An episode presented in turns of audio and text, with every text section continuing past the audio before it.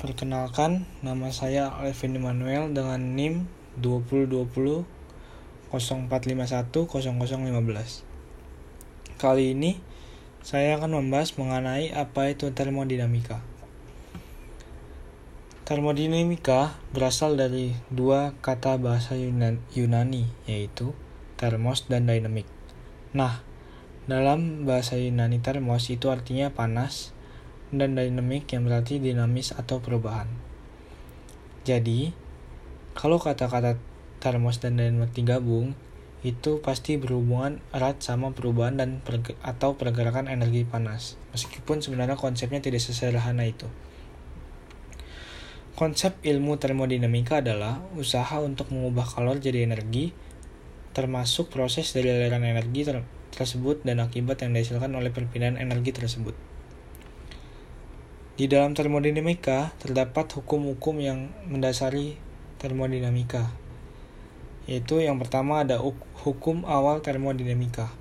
Hukum ini menyatakan bahwa dua sistem dalam keadaan setimbang dengan sistem ketiganya, maka sistem ketiga tersebut dalam keadaan yang juga setimbang satu sama lain, yang artinya apa pun zat atau materi benda akan memiliki kesetimbangan termal satu sama lain atau bisa dikatakan kesetimbangan termal berlaku secara universal. Selanjutnya ada hukum pertama termodinamika. Hukum pertama termodinamika menyatakan bahwa energi tidak dapat diciptakan maupun dimusnahkan dan hanya bisa diubah bentuk energinya saja. Selanjutnya ada hukum kedua termodinamika. Hukum kedua termodinamika menyatakan pembatasan perubahan energi di mana alur kalor suatu objek dengan sistem memiliki sifat alami yaitu kalor mengalir secara alami atau spontan dari benda yang panas atau bersuhu tinggi ke benda yang dingin bersuhu rendah. Dan sebaliknya, kalor tidak akan mengalir secara alami atau spontan dari benda dingin atau bersuhu rendah ke benda panas atau bersuhu tinggi tanpa dilakukan usaha.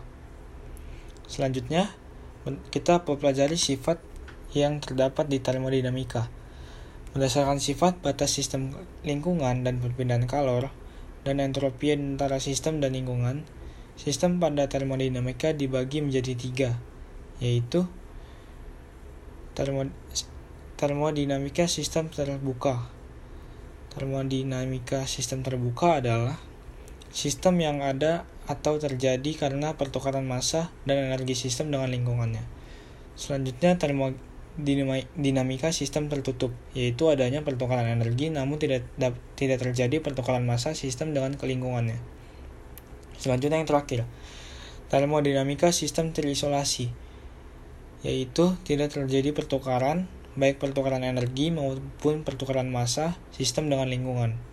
Itulah mengapa sistem ini bernama, bernama sistem terisolasi. Sekian dari penjelasan saya. Terima kasih.